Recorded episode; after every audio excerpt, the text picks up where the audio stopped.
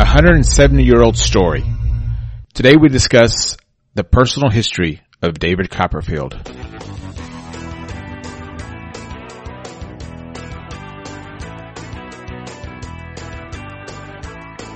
Welcome to the best movie of the year so far. As the year grows, the list grows, the movies get better.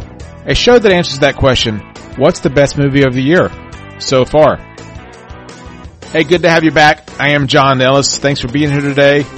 I'm continuing my quest to find good movies in a year of, well, uncertainty.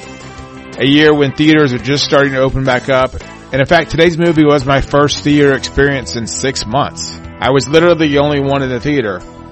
So that certainly helped with uh, any people fears. There are movies out there, good movies out there. It just takes more work to find these movies more than normal. Thanks for taking the time to listen today. If you're new, click that subscribe link to be notified of new episodes. I have links in the show notes to help you with that. You can find me on Twitter every day discussing today's movie and many other movies. Reach out to me there and say hello. You can find me at Ellis on Movies. Last episode I discussed Banana Split. It's a teen comedy available on Netflix and certainly worth checking out. Co-written and starring Hannah Marks. Banana Split has all the typical teen comedy traits, plus they twist on the traditional love story. Watch Banana Split and let me know what you think. Today's movie is a new adaptation of a classic novel, The Personal History of David Copperfield. The personal history of David Copperfield is chronicled from his birth to authorship in the latest adaptation of this classic Charles Dickens story. Copperfield has a troubled childhood, but he gets through it with the help of his nanny Peggotty. And in this story, we meet those people that help him get through life and how they all lead him to where he is now. That includes his wealthy Aunt Trotwood and Mr. Dick. And David Copperfield eventually makes his way to boarding school where he meets his friend Steerforth. So there's many characters along the way. And the David Copperfield story is filled with eccentric encounters, some good, some bad, but all part of his story. Now, as mentioned, this classic stories from Charles Dickens has a lot to offer. It's filled with many stories and episodes of the life of David Copperfield. But unfortunately for me, those stories don't add up to a whole of really one good story. It's sort of a hodgepodge for me and, and frankly a little boring at times. It's a movie that's supposed to be an emotional roller coaster and I really felt nothing. I didn't care when certain characters lived and certain characters died and, and no spoilers for me. It just had no emotional effect on me at all. The personal history of David Copperfield was directed by Oscar nominated Armando Iannucci, known for his political satire work in The Death of Stalin, and of course the leading voice behind the TV show Veep. Armando Iannucci also co-adapted the screenplay. It's obviously from the classic 1800s novel by Charles Dickens, a 600 plus page novel.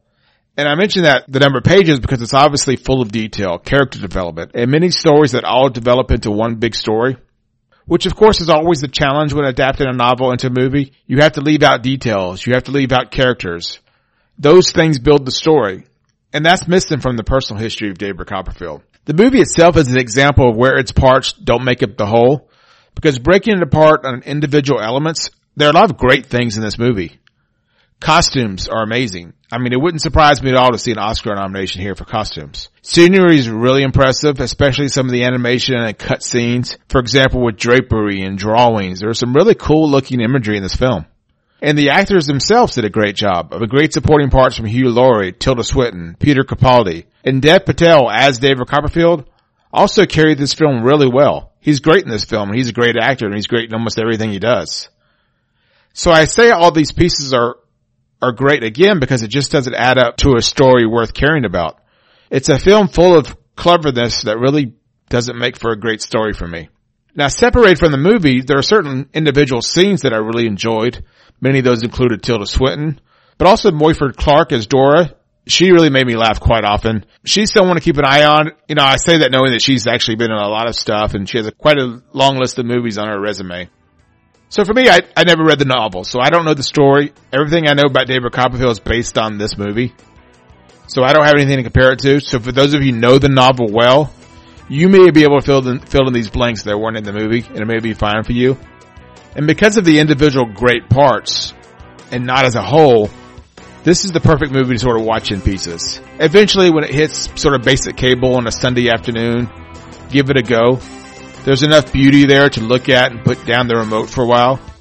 It's just that there's not much of a connecting story in the personal history of David Copperfield. Thanks again for being a part of today's episode. I love you making this part of your podcast routine. Be sure to subscribe so you're the first to know these new episodes. As always, you can find the podcast on all the major channels out there. Join the discussion online. Let's talk about more movies. You can find me at ellisonmovies.com and always on Twitter at ellisonmovies. Leave me a comment in your favorite podcast channel. I love to hear from you. Reviews and stars, of course, are always helpful. I look forward to the next episode and hearing from you. But until we talk, stay home if you can, wear a mask, and watch a movie.